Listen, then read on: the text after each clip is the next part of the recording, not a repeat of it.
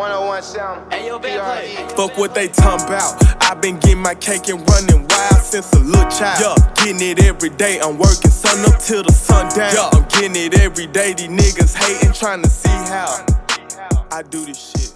Bitch, I'm not new. What's up, guys? This is Jake Carlisle, and welcome to the Capital Gains Podcast, where we share our experiences on how to flip and invest in real estate, the stock market, and all things fitness. Join us as we dive deep into the world of self development and get ready to make some capital gains. What's up, guys? Jake here. I've got a great guest for you today. Um, y'all are going to recognize who he works for. I, d- I doubt you'll recognize who he is, but now you will. Um, he works for Force bleh, First Form in uh, St. Louis, and uh, one of the best guys you'll ever meet. His name is Damien, and I'm I'm so grateful to have him on the podcast. Um, what's up, Damien? I'm doing well, Jake. It's great to hear from your brother. I know you're down there in a little bit uh, warmer weather down there in Texas while we're getting the snowstorm here in uh, Missouri. But yeah, man, uh, yeah, it's great to talk to you and great to see you again. I know you've been super busy with everything you've had going on, but I'm looking forward to uh, being on the show today, man. Absolutely. Um, so this is Damian Figueroa. Um, go ahead and, and tell them what's your like official title at First Form currently. Yeah, so uh, at First Form, uh, what I do is I am one of the uh, Legionnaire coaches. I, I, help with a lot of the uh, athletes and influencers um, that uh, come into our program um, and help with the coaching aspect of that. Um, started doing that back, let's see here, would have been the um, winter of, yeah, it's about two years now. It would have been February um, of 2020 of when I started doing that. I actually started uh, in the warehouse when I first came to First Form back in the fall of 2019, but I've been coaching for the past uh, two years now. There you go. Yeah, that's awesome. Um, and then so I, Damien's the guy who who got me, or I guess started coaching me in the in Legionnaire program for, to to begin with.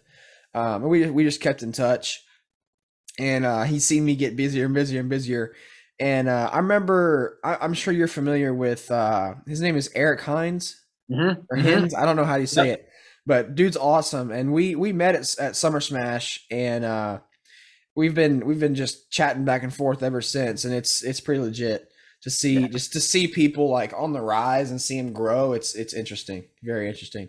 It is, and you know, with, with growth, and no matter what it is you do, you know, it could be you know you're working at starbucks and trying to become a district manager whatever it is right like just seeing that growth and seeing other people win is uh, something you know later on in life that i've really learned to really celebrate with people because you know we can all get in our own way and stand in our own way and get jealous and say how lucky somebody is and, and all that stuff but when you actually kind of change that perspective to cheering people on uh, in whatever it is that they're doing, like with you and the real estate stuff, um, also going to getting your degree, like doing just really great things. I mean, the more that we can actually just come together and cheer people on and whatever it is and whatever our fields are, right? Like the more that we all become better, which I think is a really interesting take. And yeah, just cheering other people on is what it's all about.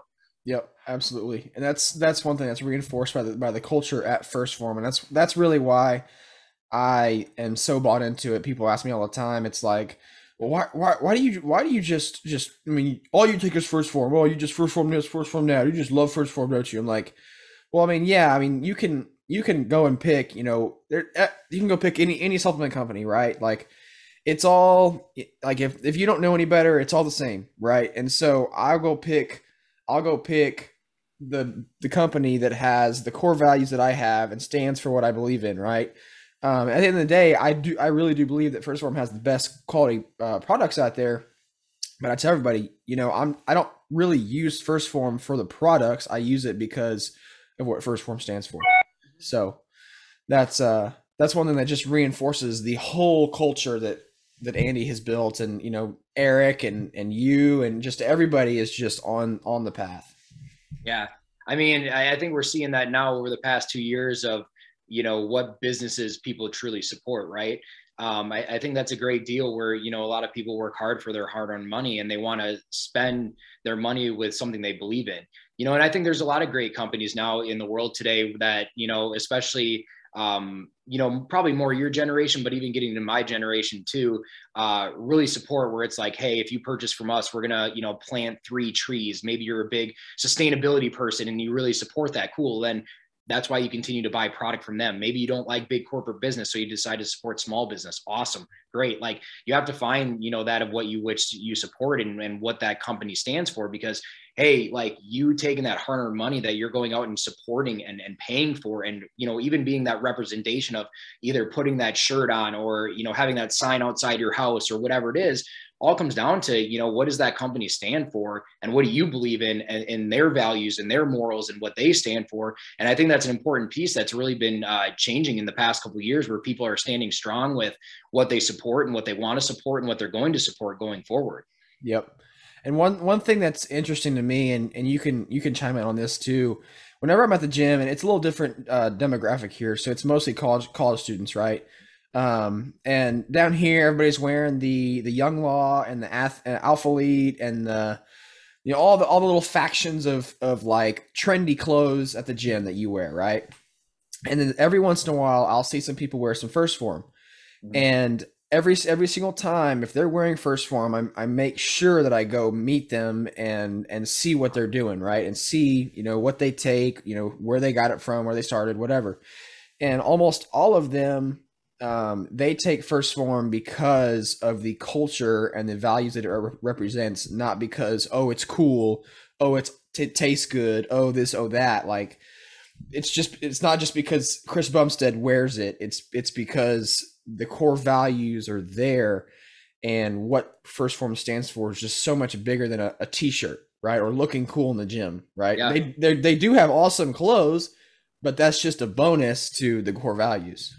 Yeah, exactly. I mean, we, you know, here at 1st Form live and die by our core values, you know, and it's something that's just not said, but it's truly embedded in us. Um, and it's something that, you know, even as you walk into our facility that we have at our headquarters, that's the first thing you see written on the walls. And you know this from being there, like as you go throughout the building and look around, like you see the core values constantly placed everywhere. And I think it's a good self reflection and reminder because I think a lot of people, to be fair, could say, okay, every company or most companies have core values or say they do, right? And when you ask people what they are or if they stand for those, most people can't even repeat those. Like I still try to think back at when I was a police officer, we had core values in, as well. And I can name a couple of them, but I definitely can't go through all of them and then recite all of them because again, my department and even looking at that organization wasn't bought into those values as much as we are at 1st Form and believe in those and truly try to live by those or even self-reflect on those and say okay out of these seven eight core values like where are we standing on those? Now we have more than that at 1st Form, but just an example of the amount where some people are like hey you work at this company. What are you guys core values? Well I don't really know. So it's like, you know, you're going to say that you have those things, but are you actually living by those? Are you actually day to day, even reflecting on yourself of where you can get better? Where can you apply those? What are you doing to live by those each and every day? And at 1st Form, we take those very seriously. Like if you're not a, a part of that and you don't want to be a part of that, that's fine. We're totally cool with that. But that's just something that we stand for and that we, you know, really try to embody in ourselves and get better at each and every day as we continue to be better because you know one of the aspects in our brand is you know to be better just be better as a human in every sort of way whether that be physically mentally spiritually whatever it is trying to just really be better in every sort of way that we can. And i think that's where a lot of companies are even looking back at the previous employment that i had make the big mistake is you can say that you have these values but are you truly living by these values is what truly matters. Yep. One of the biggest things um I'm in a group run by uh, Ryan Stewman, and one of his biggest deals is core values as well. Um, you know, I, I, wonder why because Stewman was was coached by Andy. Oh, big whoop! Like it kind of makes a little sense. Mm-hmm. Um, but you know, he he's saying, or one of the biggest takeaways that we got from him is like when we hire somebody, or when we go work with somebody, or when we hire somebody to do some contract work, or to go find deals for us, or a realtor, or whoever if they don't meet our core values, we're not going to work with them, right? Mm-hmm. If they aren't honest, if they aren't honest, if they aren't if they don't have integrity, if they don't have discipline, if they don't um if they don't operate on the the basis of arete, we don't we don't work with them. And it's just that simple. And I think it's probably the same with with 1st form. like if they don't have the core values um, that they want, they're not going to hire them, not going to work with them, um, etc. So it's just it's a very powerful guiding path um, in business and life to to getting things done and doing life with good people. Yeah, absolutely. I, I think culture is everything. right? And I, I, mean, you can even relate it to A and M where you go to school. It's like if somebody comes in the locker room and you know they want to play football there just because you know it's one of the major sports there. Let's just say for an example, and they come into this team atmosphere. Let's say either they transferred in or they're a new freshman and they don't want to live by the values and culture of that team. Well, eventually they just get pushed out you know, because the the unity of the team is stronger than everything. The unity of that culture is stronger than everything. So, you know, that's where a lot of places have that issue where, you know, they they say that they have it, but they're not living by it, and then they let their culture break down. Where, you know, ours is so tight knit that hey if you're going to come in the culture hey we're going to help you be about the culture and be you know a better human being uh, for whatever it is you want to achieve and accomplish but if you're not about those core values and if you're not about the culture, then eventually you just get weeded out. And, and it is what it is. And we wish you the best of luck. But, you know, it's one of those things where we stand strong on those because those have been embedded and, and listed out by, you know, Andy and Chris and everybody else who's been at the company for a long time that, you know, hey, this is what we have our expectations of a culture. And, you know, even at times we've had to, you know, of course, correct our culture because we all need to self assess ourselves and continue to get better. But if you're going to come and be a part of that team and, and be a part of that culture, you know, you walk in like something like that A&M locker room and think that you're gonna, you know, come and be a little bit different, I'm telling you, like you're just gonna get pushed right out of the locker room if that's the case. And that's the same thing with us. Yep, yep. I think I think a great uh, a great example of that is is uh, Alabama and Nick Saban's culture. Yep. Mm-hmm. Um, I, I talked I talked to my uncle a lot about that. He played he played football at Texas Tech mm-hmm. in uh, from ninety five to ninety nine, and he he just he he tells me that like and it's it's pretty it's very obvious when they play, but like their culture is so like deeply ingrained in their players. It's it's like a different world. Like mm-hmm. those boys are so disciplined and focused on the task at hand. Like when so when they lost to A and M this past weekend, not weekend year, um, Saban was like you know our, our, guys just they they walked in with a little bit of ego and and then a&m you know they they had the the fire to win and and that was that. I mean he, he didn't make any excuses for them and they came out and and they came back and, and won out the rest of the season right? Or i guess they lost to georgia but you know um they they they just persevered and they they weren't one of the best teams like this year. They had a bunch of of problems and and but they were they they fought they had the culture and they got it done at the end of the day. So i, I think it's just you know i think culture was underrated um i guess um in the last 20 30 years and it's really reared its head because people just have started to hate working for companies that don't treat them right or or you know have people that that have people that treat them right as well yeah i couldn't agree more i mean that's a big decision why i decided to you know leave my previous law enforcement career um, and and actually come to 1st form and make a huge career change uh, because I wanted to be a cop for a really long time. Like all I wanted to do was help people. Uh, my mom was in corrections uh, for a long time, so I grew up around you know other jailers, police officers, that kind of stuff, and I saw the impact that they could truly have. And you know, it's kind of funny when a lot of people ask me, well, you know, it's kind of bad out there in the streets with what's going on, but it wasn't the streets that drove me out. It was my own internal department and my own internal, mostly the city council and the city government who I, you know, essentially worked for that right. drove me out because there was no culture. There was no support. You know, how can you work for people um, on a city council and a city government that just uh, honestly just badmouth you a lot? It's like, hey, like, I, am a service worker. Like I'm here to serve you in the community, and I'm fine with the community not agreeing with me, um, and, and the community having some hard feelings just with politically with everything that's going on.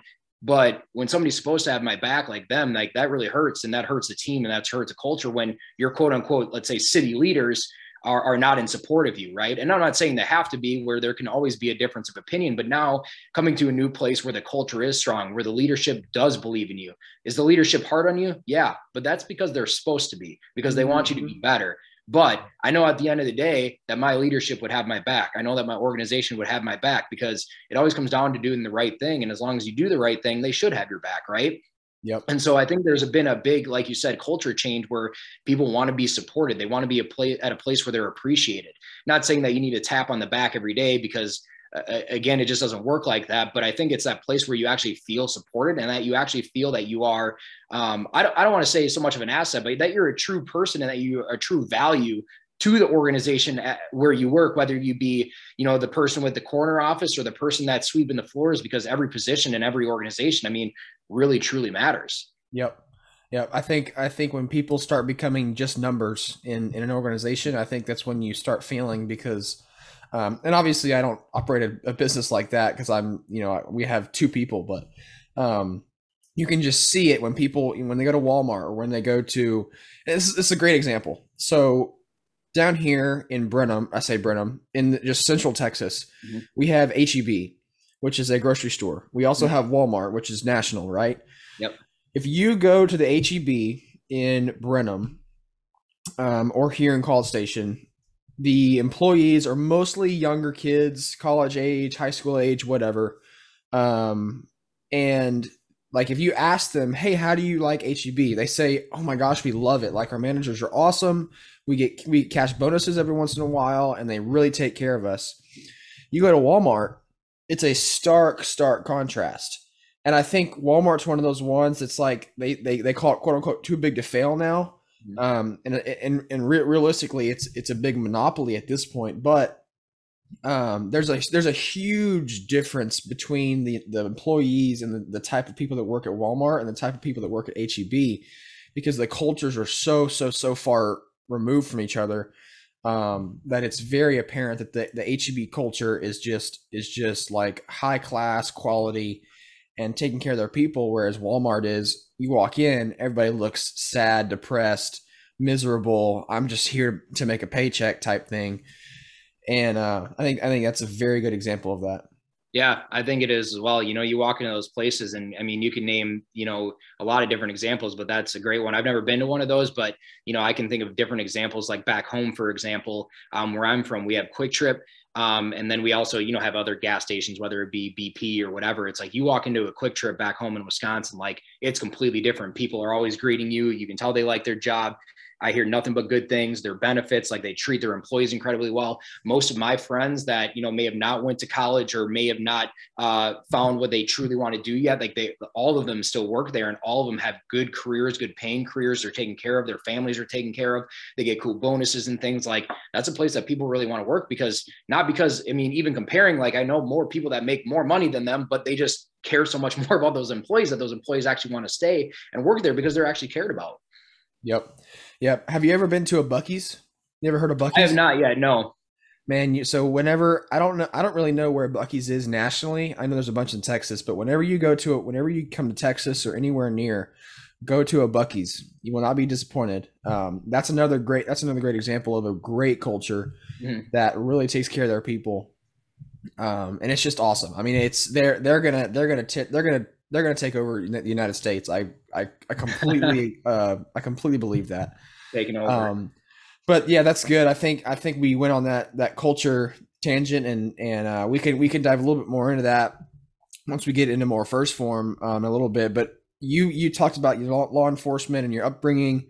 Um, I want to dive more into that and see kind of where you came from and, and what got you into law enforcement and then ultimately out of law enforcement.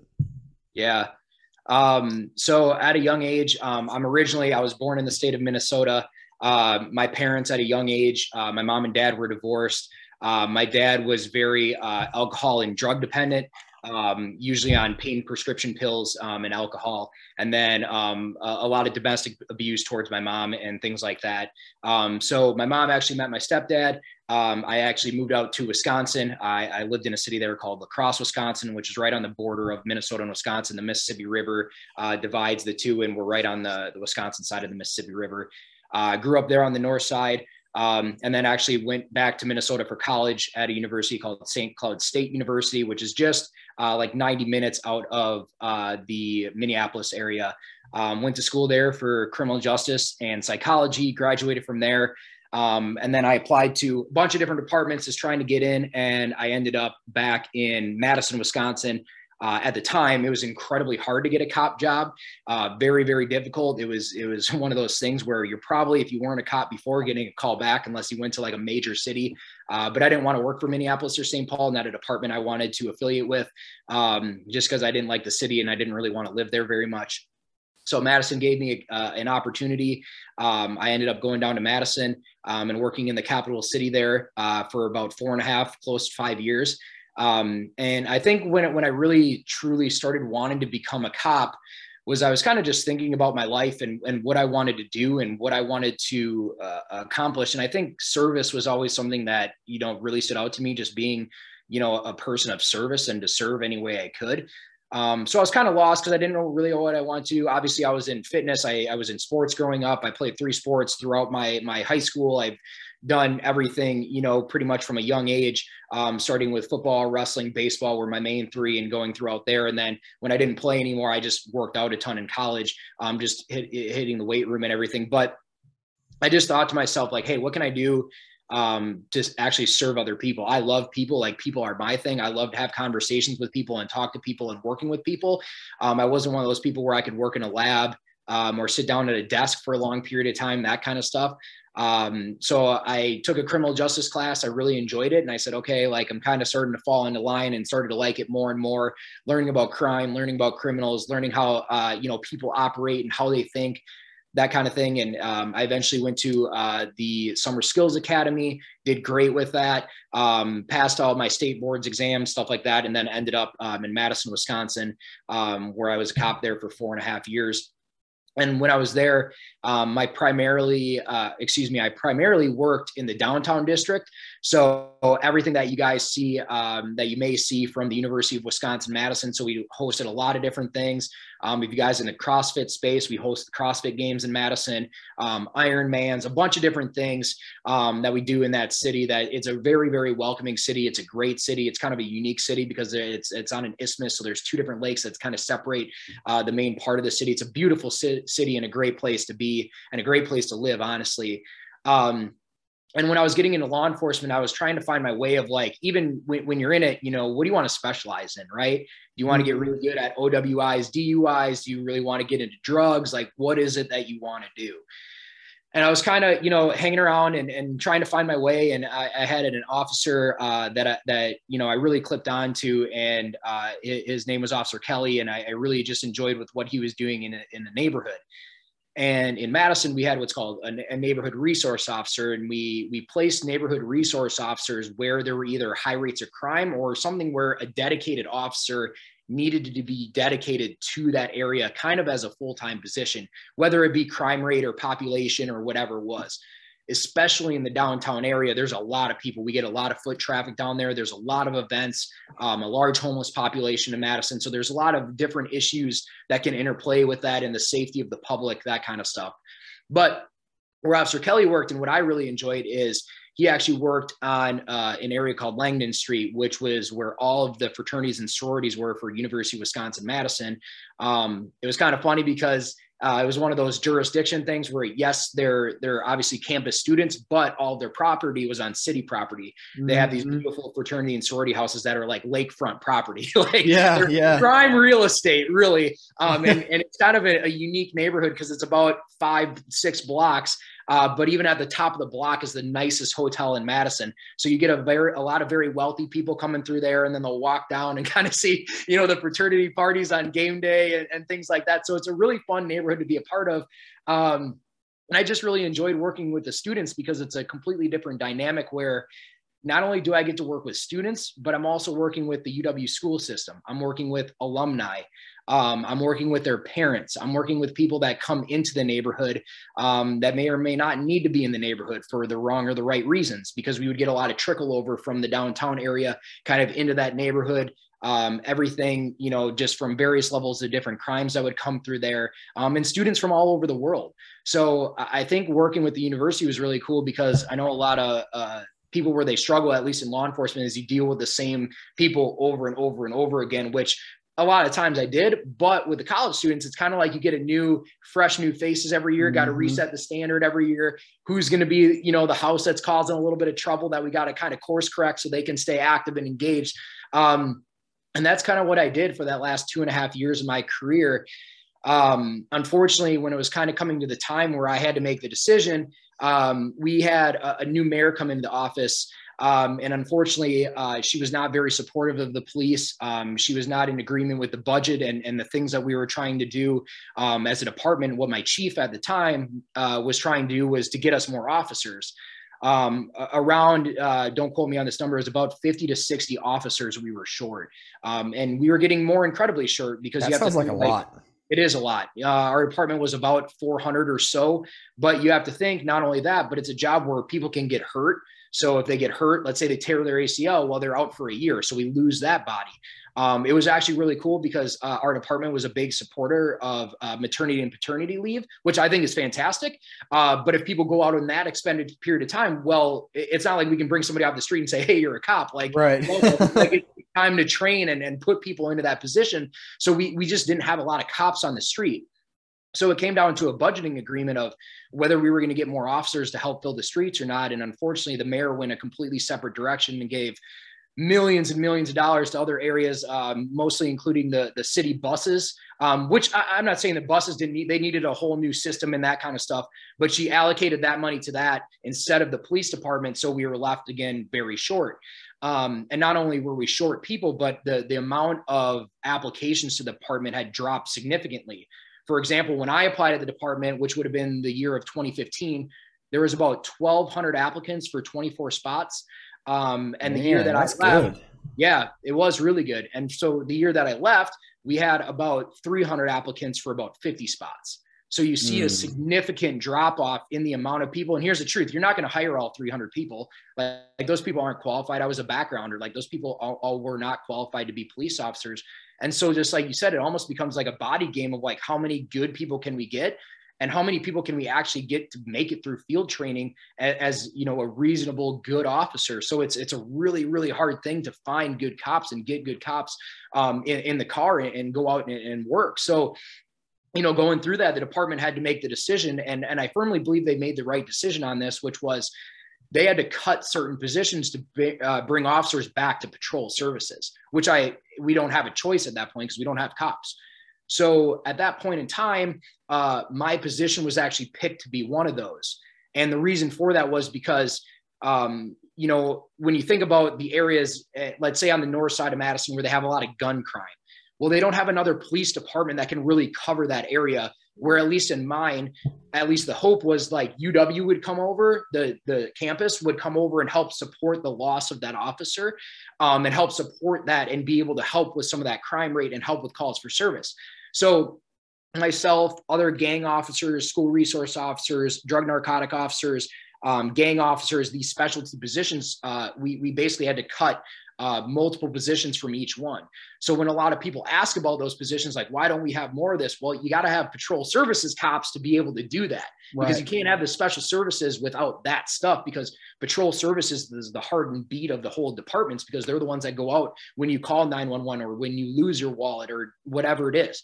So without that base, you can't do the other things. Mm-hmm. Um, so we were losing officers for that and had to be pulled back in the street and I honestly didn't really want to go back to patrol services um, I, I, really, really, truly loved my position. That was the thing is I loved the college students. I had a lot of fun. I loved working game days.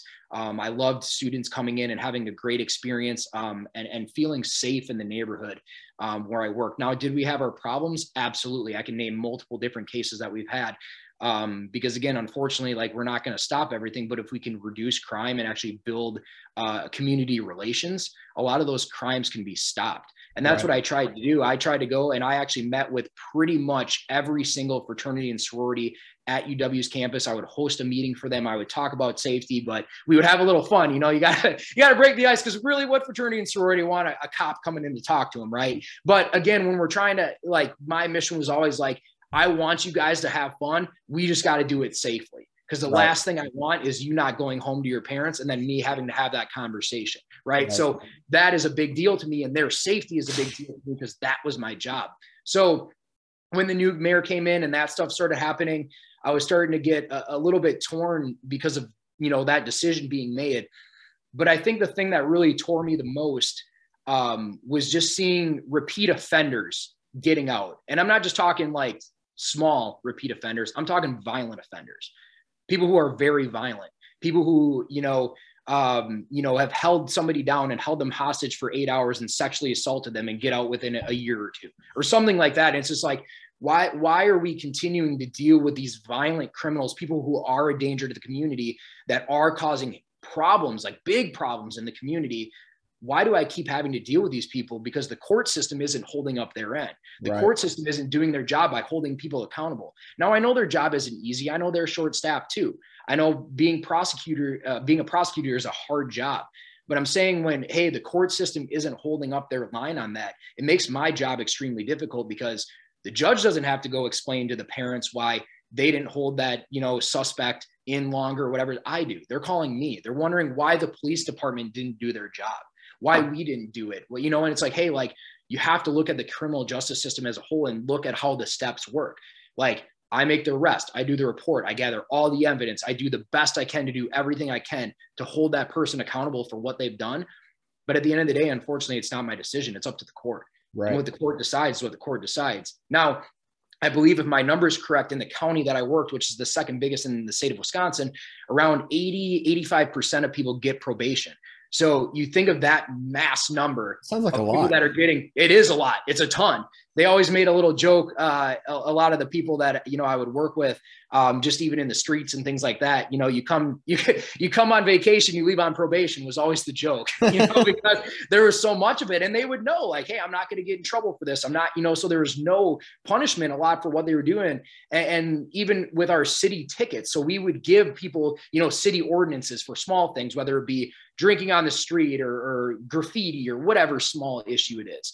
But our, our city court system didn't give warrants for those. So I could give you, Jake, five tickets, but guess what? They don't go to warrant. So yeah, you have an outstanding bill, but you're not you're not going anywhere for it.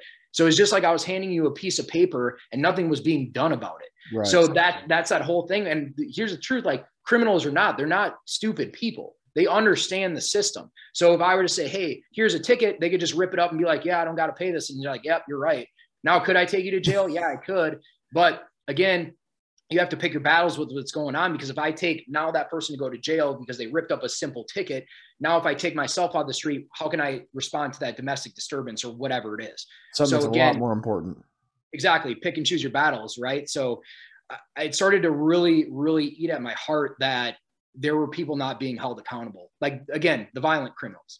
And and it really tore me up. And uh, there was one case in particular that really tore me up. And uh, I sat there in the courtroom and, and watched this poor uh, girl's parents um, sitting there and not not get the charges that should have been handed out. Um, and at the end of the day, I never talked to them afterwards because I know I just had to leave the court system because I was very upset. Um, and, and I hope that they were okay with that decision. I, I never heard the answer. I could tell that they were upset when I was sitting in court and I just said like, Hey, like this, this is probably enough for me. Like I can't, I can't keep dealing with this and, and putting my heart and soul into helping these victims and, and them not getting justice anymore. So, um, when 1st Phorm reached out, um, I decided to come out for an interview um, and just the culture and the people. And, and at that point, I just had to make the change of, well, I can keep being a cop for the next 30 years or seeing where it's going um, just decided to uh, take a step away and make a change of career. I got right out before uh, the COVID pandemic hit, um, all the George Floyd stuff hit. So I got out uh, in November of 2019, just before all of that, and that's what you know kind of drove me out and chose me to make a change in career.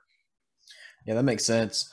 That uh, that's a lot of a lot of uh, a lot of stuff and I I could see how how that one that one case without going into the details of it it could it could just kind of break the break the camel's back and and be like yeah I'm I'm I'm I'm done I'm out of here. Is that and is uh is it'd be interesting. I've been to Madison, um, obviously because of the CrossFit Games, and it's an amazing place. Like it's it's awesome. It's really awesome, and uh, UW's right there. The Capitol's right there. It's a it's a it's a great community. But to see it from to see it from your side, it's it's just it's interesting. It really is interesting because you, you don't really know what's going on kind of in the background, right? And so yep. it's it's pretty interesting. But how did uh how did 1st Phorm reach out? Like did, did they reach out to you or did you reach out to them? Yeah. Uh, so uh, I was, you know, an affiliate of the company myself, and um, I was actually when I was at the department. I, have been in a, like working out for a long time. Uh, I was always the guy who probably should have been studying, but I was reading articles on bodybuilding.com. You know, trying to trying to get as big as strong as possible, and reading about all the all the supplements and and doing all the things. I know a lot of uh, you know older people would talk about you know their muscle magazines, and I, I mean during my generation it was bodybuilding.com. Like that's where I went and what I was studying and um, what I was doing, you know, and, and just really um, embracing myself into fitness. I uh, competed uh, in one bodybuilding show. I did the 2015 natural uh, Mr. Minnesota natural competition. Uh, loved it. I probably won't do bodybuilding again, but then I was just doing other stuff and uh, um, just kind of finding my way in fitness of what I wanted to do um, because I wasn't in athletics anymore. And um, I became an affiliate of the company um, because I actually tried uh, the the OptiGreens. Like those, like uh, my ex girlfriend actually introduced me to him. She's like, "You got to try these." I was like, "No, I ain't. I ain't drinking that stuff. Like total head, total ego. Like I'm not drinking that. I drink protein powder and pre workout. Right? Like total ego in my own head." And uh, she's like, no, you got to really try these. Like they're, they're fantastic. And I was like, okay, like I'll give them a try. And I tried, I'm like, wow, those are actually really good. And uh, it was actually starting to help me feel better after I started uh, to consistently take them just with some of my gut health stuff um, that I was dealing with and um, just going through it. And then I was like, Hey, maybe, maybe their protein's okay. And then I tried the protein and I got this handwritten thank you note. I'm like, wow, like I got a thank you note from a company. Like this is weird and I just started to dive more into it. And at that time, I was like, I already had my personal training certificate. I was getting my nutrition uh, certificate. Um, I was just fully diving into fitness. I was actually a part-time trainer at a gym um, in downtown Madison, uh, just kind of get my foot into fitness, that kind of stuff. Um, and I just started to grow and grow and grow. And uh, actually, my boss reached out to me. Uh, his name is Cody. He's like, "Hey, have you ever thought about working for 1st Phorm?" And I, I, didn't have any clue. I was like, I don't, I don't really know. Like, you know, I was in this essentially a, good, a cushy government career, you know, like unless I really screwed something up, like I wasn't getting fired. Like right. I was well on my way to where I could be a detective or do something more of the department, you know, like just working to investigative services, which I probably was going to go into or be a sergeant, one of the two. I didn't really decide yet, but I was like, okay, like I'll give it a shot. Like I got nothing to lose. I can always say no, you know? So I came out here, was flown out here by the company. Um, I was like, holy crap, like this company's going to fly me out for an interview. Like this is incredible. And I came out here and uh, interviewed for the position. And I just had a lot to, you know, kind of think about and weigh, weigh on. And um, at the time, they didn't really have a position. Um, still, we were still at our old headquarters, still a really small company in the big scheme of things. I mean, we're pretty, even a small company now compared to, you know, some of the, the larger companies out there. And uh, just thinking about, you know, the decision for a while and eventually, um, you know, it was kind of growing, and I, I, actually came back out for an event that we have out here. Um, it's kind of a customer service uh, celebration, and now it's more of an employee celebration event called Fall Fest, which is actually held at Andy's Private Farm. It's a beautiful event. Um, and I just was like, yeah, like I, I, think this is just where I need to be. Um, and then on November 1st, I always remember 2019, I was actually studying at a coffee shop and I get a call from Cody and he's like, Hey, are you ready for your dreams to come true? And I said, yeah, let's do it. So right then and there, I, I took the position and, uh, I've been here ever since, and I just feel like I'm in the right spot and was in the right position at the right time.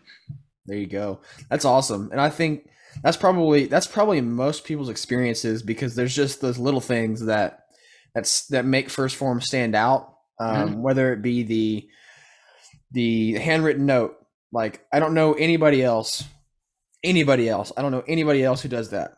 I don't I don't I don't know who does, and maybe I maybe I haven't used enough people, but I don't know anybody else who does that and uh, it's just really interesting to see like the little small details. It that it really makes up the the big whole, right?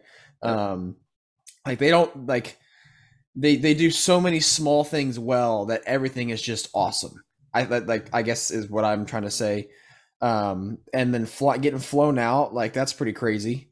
Yeah, um, it was it was incredible. and I'm sure you you walked in and, and the culture was just like, holy crap, this is awesome um, which is how I was when when we went to Summer Smash. I walked in, I'm like, wow, like this is this is next level. Mm-hmm. It really is. Yeah, walking into a new environment like that was was honestly life changing because at my police department I didn't have any of that. Um, I worked with honestly amazing people everywhere from patrol cops to the detectives to um, even a lot of my leadership was great. Um, but I think a, a, big change even came when my chief uh, up and left um, and, he made a you know decision to step down and retire. And you know, just with uh, some other people, you know, because even in that government job, you know, a lot of people, even including myself, um, started to become, you know, they can become a bit negative. Um, and even myself started to become a, a bit negative because you know, when you're a police officer, it's not like you're dealing with great things every day you know like your your wins are hard to find um, in in the big scheme of things because a lot of those those hard things can stack up and right. stack up and stack up and stack up and it's just like over and over again you're dealing and you're seeing uh, the side of life that can be quite negative because that's all you do essentially is de- deal with negative people all day all day mm-hmm. every day you yeah. know and, it, and it's hard um, to be the person that takes that brunt on every single day and then it makes you and your coworkers negative and then you become negative and it's like hey like I, I when i came here i was like that attitude ain't gonna fly here you know and i had to make a, a change and it was I, i'm honestly so grateful for the change because the culture would drive me right out if i was like that negative person right, right. and complacent where i was at and so you know the culture just even a culture shock was good for me because it's, it's kind of like you're either going to sink or swim so you better figure it out it's, which is good though because you need that like you can't have your hand held in everything in life and so when i was you know as a cop you know i even noticed later on like man i wasn't studying the law as much as i should have been i didn't uh we didn't get to go to trainings anymore because we didn't have the funding to support us going to training like you weren't getting any better so it's just like what do you do? You know you just kind of get complacent with where you're at but but here in the culture and just striving to get better and trying to be better and not only myself getting better, but it's really awesome to have your teammates hold you accountable to being better too. You know, it's not like somebody sitting next to you like, no, we'll just sit in the break room, you know, for two hours and just, you know, hang out and whatever, which, you know, everybody likes to do and whatever, because you can just talk and hang out. But, you know, a lot of my teammates are like, hey man, like we got to get better. Like we got to work and continue getting better, you know, and, and working on ourselves and whatever it is that we're doing. So the culture shock is, is quite a, a big one for a lot of places because I don't feel like there's a place like ours, but um, for a lot of people, it's it's one of the best changes that you can ever have in your life.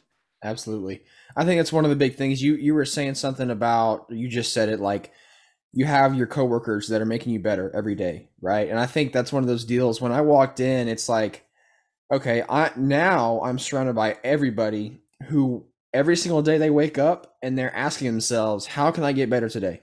Like, what am I doing today? What task am I am I doing to move me forward? Right? It's it's just a different completely different mindset from from the status quo and i mean everything that you're taught or surrounded by growing up. Um and when everybody is on that same path you can't help but just be on that same path right? It's it's almost like it's uh it's almost like it's second nature there at 1st Phorm to just get better every day. When in you know the real real world quote unquote real world um you know it's just it's it's not like that right um, and I, I can go to TrueFit here in College Station, but you're gonna walk in, and there's people. People are awesome. Like for phase three, I had to, I have to meet somebody every day, right? And so I've been meet, meeting people every day, and most of them are actually really cool. We're like really good people. But you, you see, you walk in, and everybody just kind of assumes that everybody's in there just for ego reasons, right? They just want to look at themselves, and a lot of them are. Like a lot of them, truthfully, are in there just just to look pretty, look at themselves, whatever. it, it is what it is.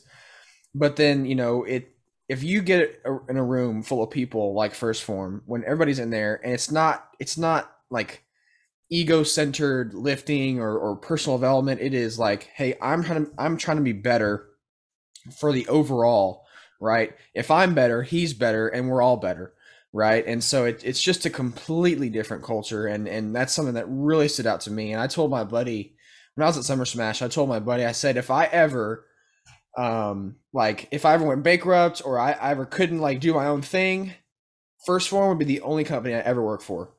And um because it's just the culture is there. Like it's just so it's so apparent and you you can't ignore it.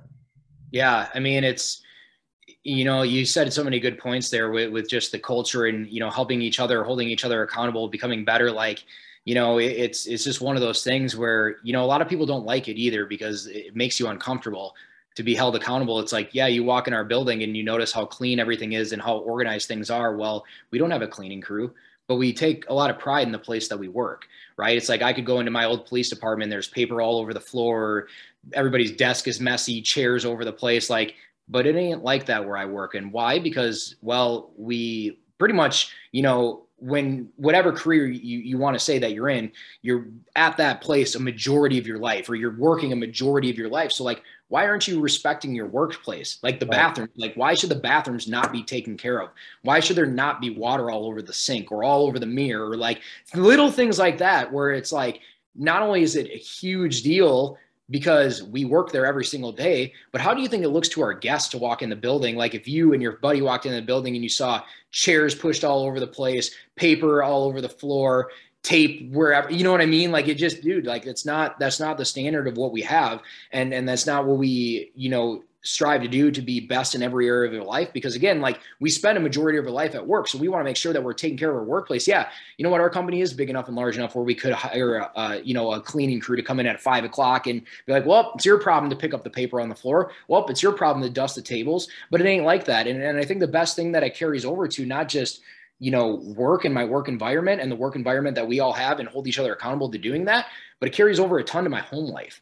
My car is cleaner my house is cleaner. I'm noticing little things in my house that I could be better at. Be like, oh, I can make my bed a little bit better. I could clean the dishes a little bit faster. You know, but it's just about like, why why would I not do those things? Because a lot of people would be like, why would you? But why would you not want to? Like when somebody walks in your house, for example, why would you not want the cleanest toilet that anybody's ever seen? Like, why not? You know, like it's so like that those things start to click into you where I learned a lot from my previous employment where like that same standard isn't there.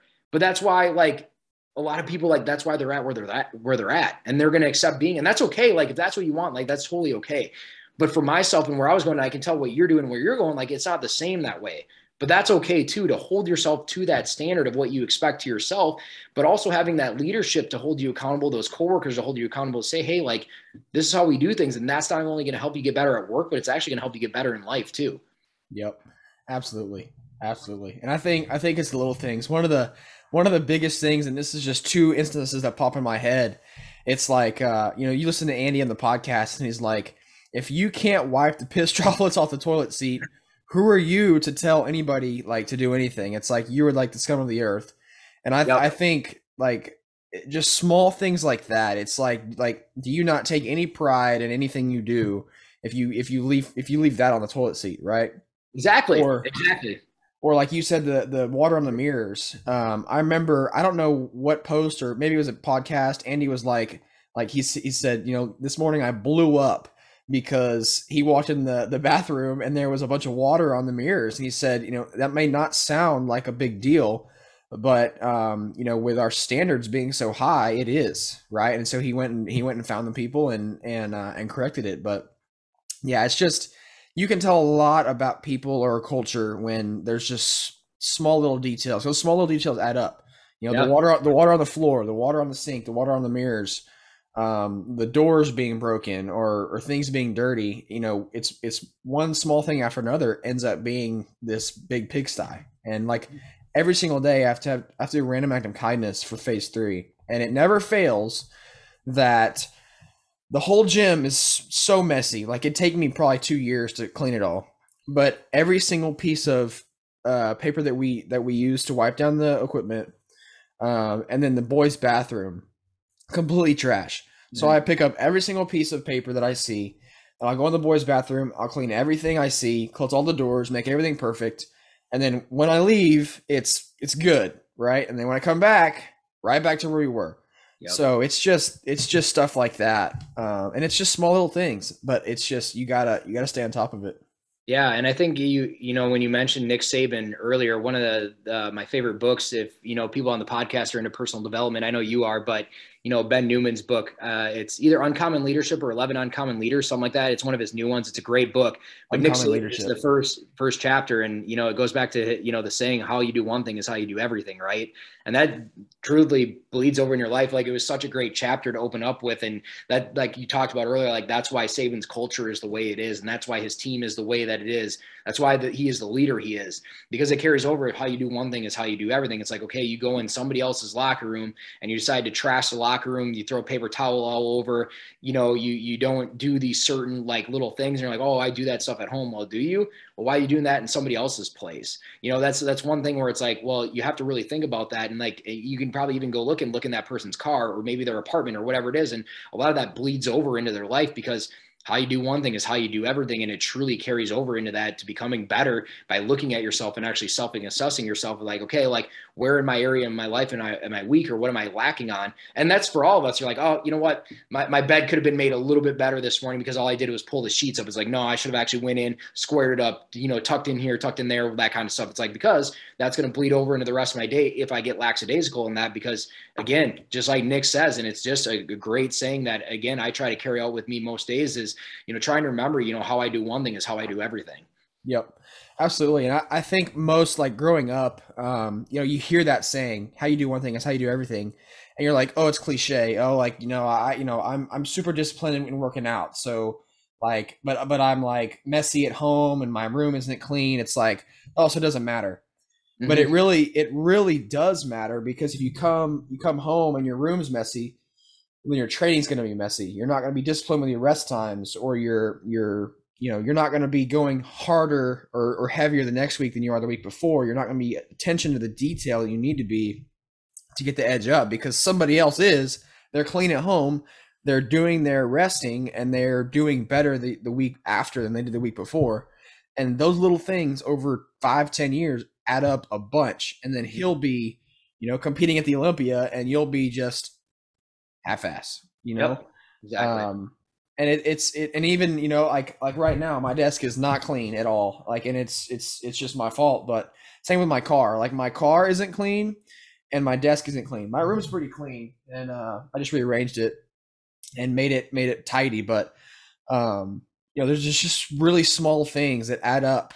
I mean it's just really small things that add up over and over and over and over. So um, just being attention to that detail and really taking wheat or how you do one thing is how you do everything seriously um, and just and just you know to where it's not weird because people will say oh that's so weird like you're just you're just weird. It's like no no i'm just i'm just just proper i guess. That so well that was good. Um yeah what uh let's see what, what what kind of questions do i have for you?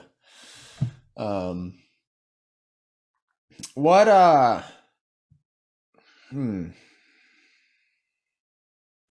I want to ask you a couple questions. What is your favorite part about working for 1st Phorm?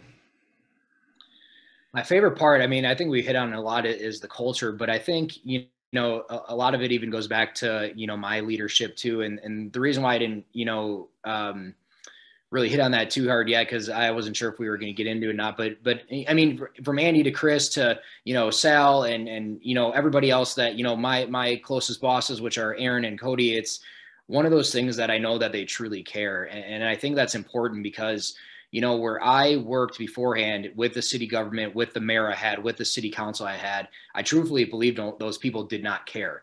Um, and they were very vocal about that. And that's okay. You have, I, I, don't want people to freak out. Like, yes, you have that freedom of speech and your opinion. Like, I'm not trying to step on that or anything. Like, I get it. But, you know, I, I just always felt it was wrong. Like, hey, like, I, I'm supposed to be working for you guys and helping you guys carry out to make the city safer but when you say the things you say and you do the things that you do to a department that essentially has not done really anything wrong, um, we even had you know a third party come in and evaluate that our department. We did extremely well on that evaluation that the city decided to pay thousands and thousands of dollars for, like other departments are doing, or having these evaluations and coming and having a third party come in to evaluate. Now, if you pay somebody that amount of money, yes, they're going to find some things that are wrong, and that's okay we were always humble enough to look to get better and we had things in place that we were looking to get better but with some of the things that are said and it's like wait a second you're supposed to be my leader of the city and mm-hmm. this is how mm-hmm. you treat us mm-hmm. i guarantee our, our mayor couldn't walk down and probably name 15 police officers that worked for her you know it's like hey like do you actually care about us because it doesn't seem like it at all and it definitely doesn't i think it showed even more because i know the department has had multiple and multiple and multiple people leave and retirements from the top of the staff. Why? Well, part of that reason was the root cause of leadership.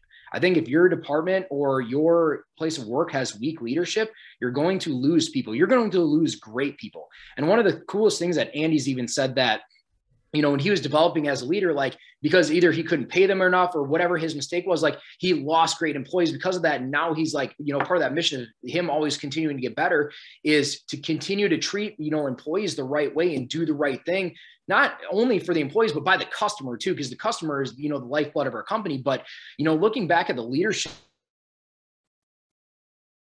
of, of my much internally, but just the city people who are appointed by other people and sit on these big chairs that have a lot of power and a lot of political pull. It was it was almost, in my opinion, completely embarrassing by some of the way that they acted and some of the things that they did.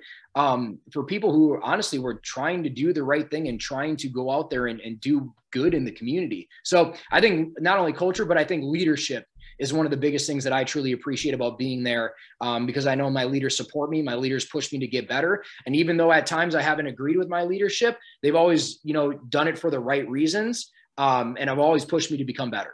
Right. So one thing that I that I hear a lot of from people is that um, like for example, Andy, he you know he's he's really harsh on the, on the podcasts and um, very very like to the point, vocal. This is the facts, whatever. Same thing with on his Instagram stories. Mm-hmm and everybody's like, man, I just, I just don't know if I can, if I can, you know, I just can't handle it. Like it's too much. And I'm like, okay, okay. But like when, you know, when I, when I see him in, in, on Summer Smash and he's talking to a girl who has completely turned her life around and he is being insanely humble and, and nice and kind and like just a normal person. It's like, you know, if you listen to the podcast, that's, that's, you know, that is Andy but like you got to realize that if that was just him 24/7, nobody would listen to him, right? There there is a authenticity and kindness that that is very apparent to me um, about Andy that is is I think most people just kind of see the see it for surface level. Um, and I think that's why you are, are so like so high on it because um, you know it's just like sorry he uh he's very vocal on the podcast, but when you when you really get deep into it, he cares, and they all care, and you know they care. Yep. And uh, that's something that I guess um, I wanted to be to be said. Like like how do these guys operate day to day? Like are they always rah rah in your face? Like gonna get shit done, or or or, or are they like are they kind and do they teach you things and and like how does that look? Like do they do they lead by example? Do they just boss you around? What's what's the what's the dynamic? Yeah, I mean, uh, all my leaders, I can't think of one that doesn't lead by example, and that doesn't mean that you know they're complete, you know, competing in ultra marathons or whatever it is. Like, no, I see Andy and Sal and and you know Chris and Aaron and Cody work out like every day. You know, I see them at our office like every day working um, no, they don't, you know, breathe down my throat or tell me, you know, like, you know, crack the whip and say, you know, work harder, you know, all that stuff. Uh, but there is an expectation where we work that you will work hard, right? And and we take a lot of pride in working hard. Like we we like to know, like, hey, we are hardworking individuals, and I think there's pride in that hard work because I don't think anybody's ever accomplished something that they're proud of that was easy. You know, it's it's always because of that hard work that they've truly embodied and embraced and so with with the leadership there, like they're constantly leading by example. They're constantly providing us value. They're constantly looking us to do better. And I think, yeah, because you know there there have been a lot of differences in, in opinion on Andy um, and and how he you know portrays himself and what he does, but what that's fueled by is passion. You know, mm-hmm. he's one of the mm-hmm. most passionate individuals I've ever seen. Um, and it's passion, you know, coming from his experiences and where he's been and the mistakes he's made that he teaches to us. You know, they bring, you know, him and Sal, I should say, bring their dad in and, and Jim talks to us and gives us life lessons. Sal gives us life lessons and they bring in, you know, only certain people to come talk to us and provide us life lessons, which, you know, some people on this podcast may know, like JP Dinnell has come talk to us who is an amazing individual. Um, we've had James Lawrence come and talk to us, who is the individual who completed 100 Ironmans in 100 days, um, the Iron Cowboy, they call him, and he's came and talked to us. So we've had a lot of really great individuals that have come and talked to us and have taught us life lessons and things to get better. Um, but Andy and Sal, obviously, you know, are in there helping us get better as well um, and you know helping us individually and, and helping us with our careers and where we can be better in life and you know, whether it was from Andy's podcast. I mean, I don't talk to, you know, Andy every single day and I get a, you know, one-on-one meeting and a kumbaya meeting. Like it's not how it works. But Andy puts a lot of the same message out there on his podcast for free. it's just how you listen to it and apply that information, which will help you with where it is you want to go. Now, you know, meeting with some of the leaders I'm closest with, like Cody and Aaron, they have taught me a great deal because I've worked closely with them. But who did they learn from? They learned from Andy and Sal, you know, and and the other leaders we have, and then it trickles down and then trickles down, right? So, you know, learning from my leaders has been a, a really great thing.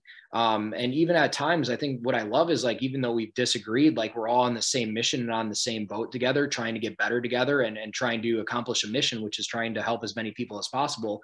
And, and so I think when it comes down to it, like I, I couldn't be more grateful for the leadership that I have because in my last career, I've been around a lot of really bad leadership. Mm-hmm. And then coming into this place, now I've been around a lot of really great leadership and I'm very grateful for that. Yep. Yep. I think I think that's I think it's contagious. I think the leadership is contagious because if they're leading by example and you can see that that is like attainable or that's like an, a standard operation procedure, um, you want to be that right? Like that's if that's the standard, like that's awesome. I I have to be that way. Um, same thing as Nick Saban. Um, same thing as here, Jimbo Fisher. I mean, any any sports team that just excels, it's by great leadership, and I, th- I think that's the that's the biggest thing. Like you could have all the superstars in the world, you have all the best employees in the world, but if you have weak leadership, um, you're just going to fail. Yep. Right, you're just going to fail and uh, that's even more apparent on on governmental levels also. I mean it's just it and government's even even worse right? But um you know it's it's it's tough. It's tough. I can't imagine if on the city level right if if you have a, a bad mayor like you know you see it every day with with with all that's going on um like you have you have bad leadership up top trickles down. It trickles down and and it's it's just tough. It's tough. Yep. And it feeds right into you know whether it be you know those people don't want to lose their seat on the city council so their vote's going to be swayed by what she wants to do too. And, it goes from both sides it doesn't matter what party you're on or whatever but it's just sitting there and watching that leadership and looking back because i think one thing with the great leaders is what they're very good at is being goal driven and they have these amazing accomplishments right? Like look at everything that nick saban's accomplished or um, you can go back to a lot of great coaches you know, and look at them, whether it be, you know, Phil Jackson or, or you know, um, whoever, it doesn't matter. But just using sports as an example, or even you can, you know, even say some political leaders, but it's like, okay, what have you accomplished in the four years you sat in this chair? Nothing. You know, and I think that goes back to that being a leader of like, okay, well, you came in here saying that you were going to do things, and what have you actually accomplished? Which yep. is not a lot. And if it has been something, well, was it positive or negative towards what you were trying to do?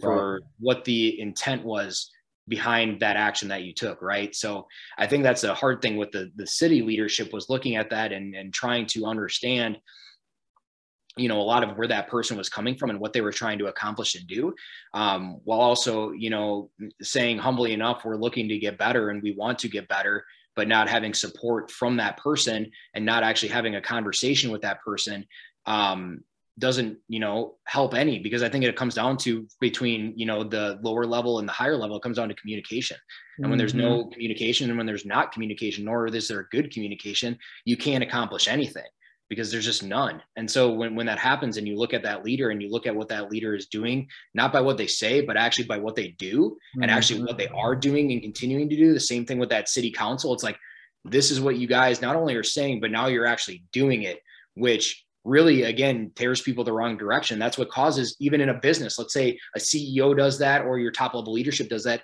like that's what drives employees out. That's how you're going to lose good employees. That's how you're going to lose people coming in and wanting to come work for you because of weak leadership. And because a lot of times even though you say you're going to do things like your actions will always speak louder than your words. So when you're actually going out and doing that people are not stupid. They're very intelligent no matter what level they're on and they see that and they observe that. Like again nobody wants to work for that leader. Nobody wants to be a part of that. Nobody wants to say like i'm willing to sacrifice my life away from my family or whatever it is you truly care about your woodworking business doesn't matter. And go work for that person who doesn't support you nor is a good leader Right. Yep. I think I think uh, you you hit on the head. It's it's not what you what you're talking about. It's what you actually did, right, yep. or what you're doing, right. Um, you know, if you can you can say you can see or you can tell a lot about people um, when you first go meet them. It's like, hey, what have you done? Like like if you go and you talk to somebody who I don't know, like like it, for example, when when I when I got into real estate, um, and this this goes back to like Andy is saying, nobody's gonna believe in you until you've done something, right? Because it, it's it's powerful, right? If you just talk about it, it doesn't matter, right? It just there's just it's just mouth. Um, but like nobody believed in us when we started real estate. I was like, hey, like like let's let's take some money, let's go flip the house, like yada yada. I know how to do it. Well, understandably, they didn't believe in me until I flipped five houses, right? And now we're on number like 14 or something. And now I've got a, a bunch of avenues to figure it out. But it's because I have a track record of doing the things I said I was going to do and keeping the promises I, made to myself. Um, and then other people see that and are like, wow, like, like I, like, that's awesome. Like, let's do that. Um, and it, it could be the gym. Like it, it could be me squatting 455. Like, like, you know, you can, you can post, oh, dues paid, but like, if you're just going in for 30 minutes and, and pushing around a few weights and pressing dues paid, like, you know, but if you go look and see, oh, what's your squat max or what's your bench max, what's your deadlift, or how many bodybuilding competitions competitions you competed in or won or you know done whatever, um, it's the results that matter, right? It's it's not the oh I went and worked 45 minutes today, awesome, but what'd you accomplish? What'd you do? And so I think that's that's a great example. Great Yeah. example. Love it. So, anything else you got for me? I'll have I'll have one more question for you. Uh, I don't I don't think so. I think it, it's been great being on and um, you know, like I said, I think it's been really great to talk about, you know, where I'm at now and I appreciate you having me on. Um, and I think if I could give a, a little piece of advice to, you know, anybody listening is it is a big life decision to change a career. Um, and it can be incredibly difficult. But if you find something that you truly believe in, whether it be the leadership, the mission of the company, the core values, you stepping away will be worth it in the long run. Even for me, I took a very large pay cut to come to 1st Phorm. I took a large pay cut. Um, I lost most of my retirement because I wasn't fully vested in the pension system that we had. Um, I, I lost, you know, government benefits and all that stuff. Um, and I, I started at a very low wage to pack boxes in a warehouse because I believed in the mission and I believed in the company um, for what I was doing. And it was a huge change. And I know a lot of people may get in a rough spot. I'm not telling people just jump ship, leave your job. Like I was very tact, uh, tactful in my approach of what I needed to do. I didn't have anything else at home. You know, I didn't have family, kids, that stuff. So like for me, it was almost like the universe lining up, telling me to go. But sometimes, hey, you, you have to make a big jump to see, you know, what it is that you're truly capable of and, and to see you jump even higher than what you were before. So I think for the people that are thinking about that, you know, really weigh your decision and make the best decision for you. Because again, you may at the time feel a lot of pressure, but with great pressure can create diamonds. So little little bit for everybody. Absolutely, absolutely. So I've got one more question for you before we go, um, and it's it's it's just a. I'm sure you've been asked this, but it's just a basic question. Um, when you wake up in the morning, why do you do what you do? Why do you wake up in the morning and choose to get better every day? I wake up in the morning choosing to get better every day because I truly believe, as cliche as it sounds, that God or whatever you may believe in has given me an opportunity to be a human being and try to become the best that I can be. And that doesn't mean, you know, waking up every day that, you know, I have to try to, um, you know, really go far and beyond of what I ever exceeded, but taking those small steps every single day to try to become better. And, and I think that's really important to realize because again, going back to the cliches, like you have one in whatever chance to become a human and like all this stuff, right? I'm very blessed to be, you know, here and have the opportunity that I do in the United States. I'm very blessed to have a family that, you know, did care of me. Did I have family problems? Absolutely. But what I didn't want to leave on the table as I've become a little bit older is not trying to become the best that I could be myself, right? And, waking up every day and actually getting to work with other human beings um, really drives me to be the best version of myself that I can really find. And that doesn't mean in other areas in life that I've lacked, whether that be spiritually, mentally, even at times, I'm sure you have too, like, hey, my fitness maybe not as great as it could be. And just self assessing myself and trying to push myself because God has given me that chance to be a Mhm. human and be the best that I can be to give of service in this in this world um, for the short period of time that I'm on this earth. So I just firmly believe that everybody's got one shot and everybody should take that one shot to be the best you can be. And guess what? If you're the best, you know, if you're a janitor at your school, be the best janitor you can be. Like be the best at cleaning the floors, be the best at sweeping, like whatever it is. Same thing with Andy's fry cook analogy. Like be the best fry cook you can be. Like uh, you know what, we need great fry cookers, like Andy says. You know people that make the fries, but be the best one. Like why why not be the best you can be?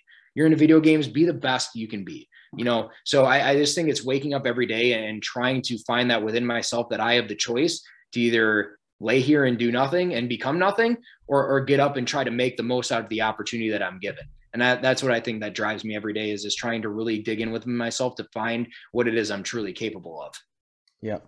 I think that's great. I think seeing the opportunity and, and seizing it is, is something a lot of people can take away from that. Um, because I think a lot of people don't really realize how much opportunity they have or, or there is, or, or really like how awesome it is to even have the opportunity like where we are. Yep. Right. Like it's, if you, if you're in China, not going to happen. If you're in Russia, not going to happen. If you're in India, not going to happen. If you're in Saudi Arabia, there's maybe maybe the Middle East, maybe Saudi Arabia, Middle East, not going to happen. Africa, not going to happen, right? Australia, right now, not going to happen.